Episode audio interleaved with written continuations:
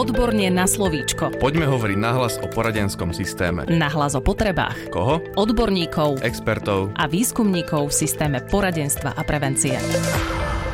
Vítajte pri ďalšom podcaste Odborne na slovíčko. Tentokrát budeme hosťovať zakladateľku vzdelávacej skupiny Neškola, ako i spoluautorku konceptu Neškôlka a Neškôločka, Vieru Mojzešovú, ktorá vo svojej práci kombinuje skúsenosti z marketingu, vzdelávania a riadenia. Fandí zážitkovej pedagogike, ktorej prvky používa aj vo svojej každodennej praxi, vo vzdelávaní a dokonca rada vymýšľa rozprávky na želanie. Toľko hneď na úvod. Ja vás, pani Mojzešová, vítam. Hneď v úvode by som sa vás rada spýtala na to, aké sú východiska a princípy zážitkovej pedagogiky. Zážitková pedagogika hlavne vychádza z toho, že naša pamäť najlepšie funguje vtedy, keď je s učením spojená nejaká emócia, a na tom je postavené celé zážitkové vzdelávanie, pretože keď sa niekedy niečo vidíme alebo len niečo počujeme, rýchlo nám to z hlavy vyprchá, ale v zásade strácame ten kontext. A preto práve v zážitkovej pedagogike je dôležitá tá emócia preto, aby sme si to v pamäti lepšie ukotvili. Je tá informácia, poznatok aj zručnosť oveľa trvácnejší a lepšie ho vlastne vieme aj prijať za svoj.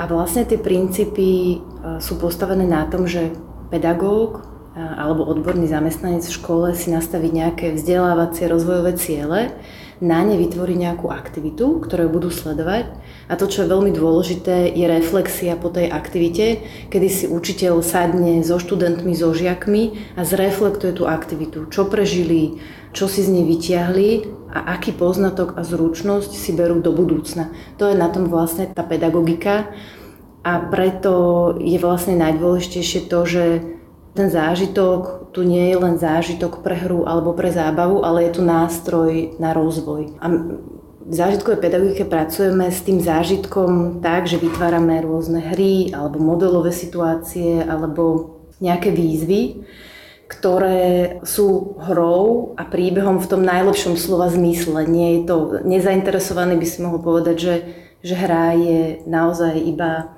svet malých detí, kedy robia niečo len preto, že ich to baví, ale pri každej hre aj malé dieťa, väčšie dieťa, dospelý človek si cibrí a rozvíja nejaké zručnosti. A pedagóg tou hrou sleduje nejaký cieľ. Ako by ste predstavili zážitkovú pedagogiku odborným zamestnancom alebo pedagogickým zamestnancom, ktorí o nej nikdy predtým nepočuli alebo s ňou nejako zásadne neprišli do kontaktu? Uh-huh. Išla by som cez to, čo poznajú, k tomu, čo nepoznajú. Vo väčšine našich škôl funguje frontálna výuka, kedy vlastne tú najväčšiu robotu robí učiteľ, teda učiteľ sprostredkováva, posúva, odovzdáva informácie a poznatky žiakom a tí sú vlastne len pasívnym prijímateľom niečoho, ale zážitková pedagogika to robí naopak. V tom procese je žiak vťahovaný do aktivity, je jej strojcom, sám ju realizuje a vlastne tým pádom je aj sám zodpovedný za to svoje vzdelávanie. Ten pedagóg ide trošku do úzadia, je pozorovateľom a vlastne počas tej reflexie vedie žiakov k tomu, aby si vedeli zvedomiť, zanalyzovať, zovšeobecniť tie poznatky. Ale samozrejme pedagóg si spravil tú svoju úlohu tým, že navrhol cieľ a vymyslel k nemu aktivitu. A potom už počas tej aktivity ten proces sleduje, môže ho nejako korigovať, aby vlastne sa vyvíjal tým správnym smerom. Ale v zásade asi najlepšie by to bolo na nejakom príklade, keď ja ako učiteľ potrebujem deti naučiť najvýznamnejšie historické mestá Slovenska, tak môžem to s nimi prechádzať v učebnici, pozerať si dátumy vznikov rôznych pamiatok alebo kto kedy postavil aký kostol, a je to v zásade drina aj pre toho učiteľa, aj pre toho žiaka, lebo sú to informácie vytrhnuté z kontextu a pre dieťa je veľmi ťažké pochopiť, na čo sa to vlastne má učiť, a sú to naozaj tvrdé dáta, ak sú to dátumy a mená. Ale učiteľ si môže povedať, že skúsi ísť na to cestou zážitkovej pedagogiky, deťom zadá úlohu, že sú cestovné kancelárie, ktoré majú za úlohu z týchto pätnástich slovenských miest pripraviť víkendový plán alebo program pre klientov, rodinu s deťmi, seniorský párik alebo nejakého biznismena.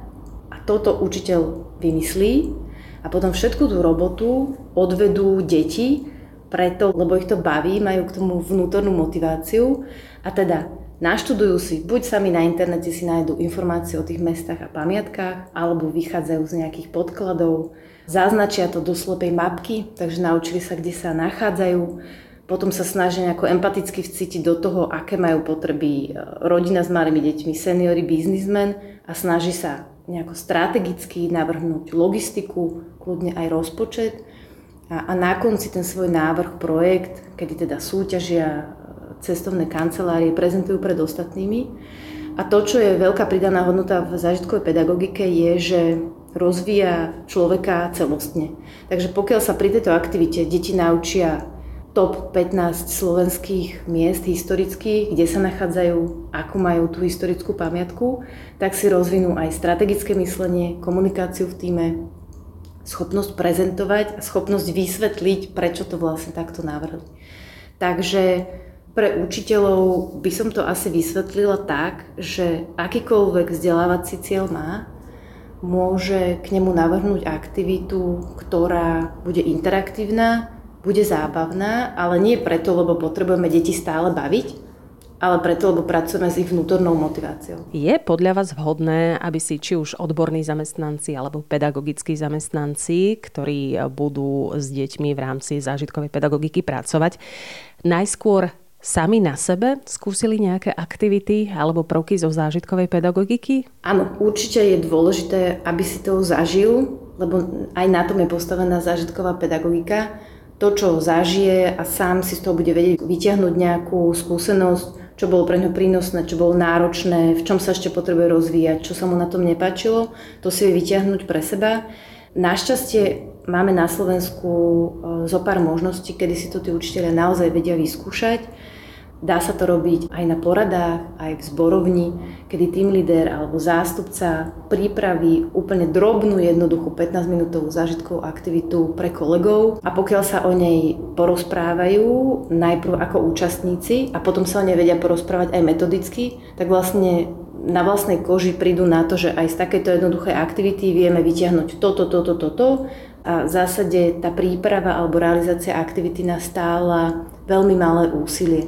Dôležité je otočiť trochu tú optiku, mm-hmm. ako sa na to pozerať. Čo škola získa podľa vás tým, že začne využívať zážitkovú pedagogiku? Asi najväčšiu výhodu vidím v tom, že počas toho doobedia, kedy sú deti v škole, naozaj hlavne pracujú žiaci a nepracuje hlavne učiteľ. Ten pracuje iným spôsobom, tým, že vedie tú skupinu a tým, že investuje energiu do prípravy, ale priamo na tých hodinách deti sú zapojené, sú pohltené tou aktivitou. Aj to je jedna z častí zážitkovej pedagogiky, je flow, kedy sa deti tak ponoria do aktivity, kedy vlastne si nevšimnú, že ubehlo tých štyridsaťpäť minút. Hlavne sú zamerané na to, aby splnili tú úlohu a nie to, že zazvonilo a ja si bežím na prestávku.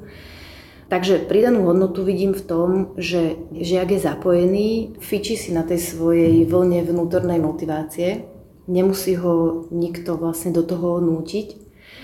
A deti sa tešia na tie hodiny, kde sa realizuje zážitková pedagogika a tým pádom, alebo aj v súvislosti s tým má radosť z toho aj ten učiteľ, že vychádza zo svojich bežných rituálov a robí kreatívnu činnosť tým, že vymýšľa rôzne aktivity. A to, čo ešte vidím v tom veľmi osožné, aj pre učiteľa, aj pre jednotlivé deti, je, že pri aktivitách zážitkovej pedagogiky sa rozvíjajú vzťahy v triede. Či už je to komunikácia, empatia a učiteľ vlastne tým, že pozná tú svoju triedu najlepšie zo všetkých, tak vie tie aktivity smerovať tak, aby práve sa naplňali ciele, ktoré tá daná skupina potrebuje. Doteraz sme hovorili o prínosoch zážitkovej pedagogiky. Teraz by som sa ale rada spýtala na to, čo sú podľa vás najväčšie výzvy jej využívania odbornými zamestnancami, pedagogickými zamestnancami, ktorí prirodzene nemajú bežne dostupné informácie o zážitkovej pedagogike. Výzvu veľkú vidím v tom, že zážitková pedagogika sa na našich vysokých školách vyučuje alebo prednáša len veľmi okrajovo a je to skôr ako taká nejaká alternatíva, ktorá ale keď je správne namiešaná v tej didaktike, tak má obrovitánsky efekt, ale vďaka tomu, že je správne kombinovaná aj s ostatnými technikami. Takže výzvu vidím v tom, že že učiteľ, ktorý učí nejakým spôsobom, potrebuje trochu zmeniť ten pohľad. A nepozerám sa len na štandardy a aktivity, ktoré sa bežne používajú a to, že na konci mesiaca potrebujem spraviť písomku polročnú, ale pozerám sa na to, že mám tu nejaké štandardy a potrebujem zohľadniť a premýšľať nad vnútornou motiváciou detí, aby som im danú tému a zručnosti vedela posunúť tak, aby ich vstrebali, ale efektívne. A ešte vidím výzvu aj v tom, že prostredie v triede by malo byť otvorené, priateľské a hlavne bezpečné. Bezpečné prostredie by malo byť pri každom učení, ale to, že deti sa neboja povedať prvé, čo im napadne, neboja sa spraviť chybu, lebo ich za to ani netrastá, ani, ani nekarhá nikto, tak to je veľmi dôležité v tom, ako sa oni prejavujú, ako silno si dovolia prežiť tú aktivitu a ten zážitok.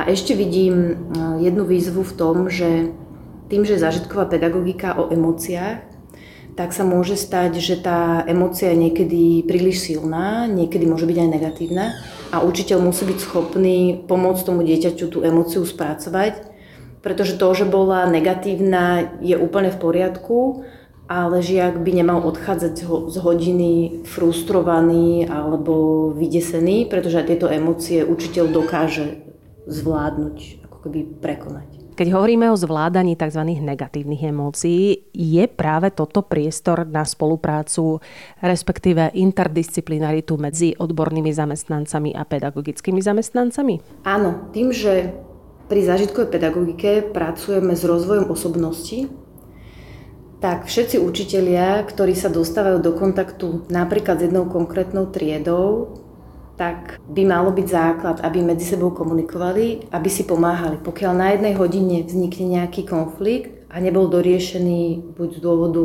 času alebo príliš veľa úloh zadaných, tak je v zásade nevyhnutné, aby si to aj tí učitelia medzi sebou komunikovali. Zároveň, tak ako ja som silnejšia v niečom, tak vy ste silnejšia zasa v niečom inom, tak my zasa môžeme synergicky fungovať. A aj tým, že prepájanie jednotlivých predmetov prináša veľké obohatenie do toho vzdelávania, tak ako sa učím slovenčinu v nejakom kontexte, tak v nejakej téme sa prelína s históriou, s geografiou. Takže ako náhle začne ten tím spolupracovať, tak sa v zásade dejú zázraky. Ja sa vrátim ešte k vašej odpovedi, keď ste spomínali dôležitosť bezpečného prostredia na škole, kde môže dieťa prejaviť akúkoľvek emóciu. Myslíte si, a teraz úprimne, že zážitková pedagogika môže byť užitočným nástrojom pri snahe vytvárať na školách takéto bezpečné prostredie, ktoré podporuje inkluzívnu kultúru na škole? Ja si predstavujem inkluzívnu kultúru tak, ak je inkluzívna kultúra v škole postavená na tom, že deti sa rozprávajú medzi sebou s rešpektom, učitelia medzi sebou, tieto dve skupiny medzi sebou fungujú s rešpektom, že nie sú na okraji skupiny detí z dôvodu náboženského, rasového, akéhokoľvek znevýhodnenia. A tým, že súčasťou toho tímu triedneho by mal byť každý človek bez rozdielu, tak práve v tomto fungovaní je veľmi dôležité, aby deti mali zručnosť empatie, aktívneho počúvania, schopnosť rešpektu, sebalásku. A na toto je zážitková pedagogika úplne ideálna, lebo práve, že pracuje s rozvojom osobnosti a s posilňovaním postojov. Aké kompetencie môžeme u žiakov rozvíjať prostredníctvom zážitkovej pedagogiky? Zážitková pedagogika je veľmi efektívna pri rozvoji postojov a zručností. A tie kompetencie je vlastne ich obrovitánsky zoznam od kompetencie učiť sa učiť, kritické myslenie, intrapersonálne kompetencie, kedy ja vlastne spoznávam samu seba, medziľudské, komunikačné.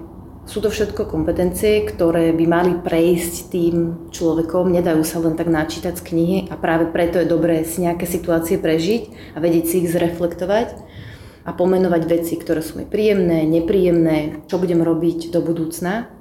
Zážitková pedagogika sa dá v zásade použiť pri učení sa čohokoľvek. Otázka znie, že či to bude vždy efektívne, tak ako úplne každá metóda vzdelávacia. Existujú prípady, keď sa vyslovene neodporúča tento prístup v pedagogike? Nie, takéto prípady, že by sa zrealizovali, nie sú, ale je náročnejšie navrhovať a realizovať aktivity, kedy sa žiaci potrebujú učiť, nazvem to tvrdé dáta, napríklad násobilku, alebo keď sa medic potrebuje ku všetkému naučiť latinské názvy, tak by to bolo šialené využívať pri tom zážitkovú pedagogiku. Takže na správny cieľ treba dať správnu techniku, ale zároveň tým, že zážitok je v zásade relatívne náročná záležitosť pre organizmus a pre nejaké emočné výpätie, tak aj priveľa zážitkov môže byť pre žiakov negatívnych. Takže tam si musíme dať pozor na to, aby deti neboli prestimulované a tým pádom sa dostávajú mimo svojej komfortnej zóny a neučia sa, ale sú iba v zóne nejaké paniky. Takže je dobré kombinovať to. Po silnom zážitku má prísť uvoľnenie, rovnako ako po nejakom fyzickom náročnom výpätí. Takže treba to nejako zdravo kombinovať. Aké nároky na pedagogického alebo odborného zamestnanca kladie využívanie zážitkovej pedagogiky vo výchovno-vyučovacom procese? A aké zručnosti a kompetencie musí mať, aby bol takýmto spôsobom schopný nielen naplánovať tú aktivitu, ale tak, ako ste hovorili, ju napríklad aj zreflektovať? Ja si myslím, že tie kompetencie môže mať každý učiteľ, ktorý vychádza z vysokej školy v zásade. Mal by mať schopnosť kreatívne sa pozrieť na ten vzdelávací proces, teda je schopný na základe cieľa navrhnúť nejakú aktivitu. Mal by vedieť byť pozorovateľom a, a kľudne robiť si poznámky, najdôležitejšie veci z toho, čo vidí, ako sa tá aktivita vyvíja. A zároveň musí byť aj celkom rýchly analytik, pretože keď následuje reflexia, tak okrem toho, že mal nejaký stanovený cieľ, tak v tej aktivite sa môže ešte udieť kopec iných vecí, ktoré ale môžu byť veľmi hodnotné. Takže je fajn, keď ich vie z toho vytiahnuť a použiť ich v tom, čo vlastne bude deťom posúvať ďalej. Ale asi najzákladnejšie, a to verím, že by mal mať každý učiteľ, je rešpektujúca komunikácia, kedy to dieťa sa nebojí mu povedať, že ja som sa v tomto cítil zle, alebo to, že som podvádzal, mi bolo v danej chvíli príjemné. Takže myslím, že by to mohol zvládnuť každý učiteľ, len potrebuje, a to je asi najťažšie, zmeniť tú optiku, ktorá je možné, že nie na každej vysokej škole ju dostane. A to je teda učenie zamerané na dieťa a na jeho potreby, kedy dodržiavam tie vzdelávacie štandardy, ale netlačím všetko frontálnou výukou, ale hľadám cesty, aby to bolo rôznorodé a aby to dieťa sa chcelo naučiť, lebo ho to baví a nie preto, že sa teší na jednotku alebo bojí sa späťky. Nože poradte nám, aký prvý krok by ste odporúčili urobiť riaditeľovi, odbornému zamestnancovi, pedagogickému zamestnancovi v prípade, že by chcel na škole, kde pôsobí, začať používať a využívať výučbu zážitkovej pedagogiky? Ak hovoríme o, o jednotlivcovi, tak by som si ja ako učiteľ snažila nájsť nejakú príležitosť si to zažiť a buď sa prihlásiť na nejaký kurz vzdelávací alebo kurz iba zážitkový, aby som si to naozaj vyskúšala na vlastnej koži. A tie úplne najmenšie kroky môžu byť tie, že keď plánujem svoj týždeň a aktivity pre mojich žiakov, tak si môžem zo začiatku povedať, že tak raz do týždňa tento nejaký vzdelávací cieľ nevymyslím na nejakú bežnú aktivitu, ale skúsim ísť na to zážitkovou cestou. Dá sa to robiť raz za deň, je možné povedať si, že na každej svojej hodine časť ju spravím zážitkovo, časť ju spravím iným spôsobom. Našťastie je aj veľmi veľa zaujímavej literatúry, a teda nie len takejto teoretickej a metodickej, ale je veľa literatúry, ktorá obsahuje už vytvorené navrhnuté aktivity, ktoré učiteľ stačí, aby zobral a prispôsobil si ich tomu, tomu, čo potrebuje. V zásade aj úplne jednoduchá vybíjana, ktorú poznajú úplne všetci a je to takou klasikou telesnej, tak ja si môžem povedať, že teraz si zahráme vybíjanu s cieľom, aby si deti rozvíjali spoluprácu a okrem toho, že sa spolu zahrajú, tak po tejto vybíjanej si spolu sadneme a budem sa ich pýtať, ako videli tú hru z pohľadu spolupráce alebo spolupráce vyčlenenia niektorých ľudí, ktorým to ide, ktorým to nejde, vyčlenenia alebo vytiahnutia do výšky ľudí, ktorí sú najhlučnejší, ktorí sú najtichší. Takže asi najväčšie čaro vidím v tom, že jedna aktivita mi môže spĺňať veľmi veľa cieľov. A vlastne keď na toto príde ten učiteľ, tak ani nepotrebuje tráviť hodiny a hodiny veľkým vymýšľaním, ale aj aktivity, ktoré používa, alebo ktoré sú často, pretože sú považované len za obyčajné hry na okraji, tak z nich vie spraviť pedagogickú perlu, na ktorú budú deti spomínať. A aj vďaka tomu si vybudujú vzťah k tomu učiteľovi, aj k tomu predmetu. Ďakujeme za dnešný podcast. To bola pani Viera Mojzešová. Nie, začo. Zakladateľka vzdelávacej skupiny Neškola, ako i spoluautorka konceptu Neškôlka a Neškôločka. Podcast Odborne na slovíčko sa realizuje vďaka podpore z Európskeho sociálneho fondu a Európskeho fondu regionálneho rozvoja v rámci operačného programu Ľudské zdroje. Odborne na slovíčko.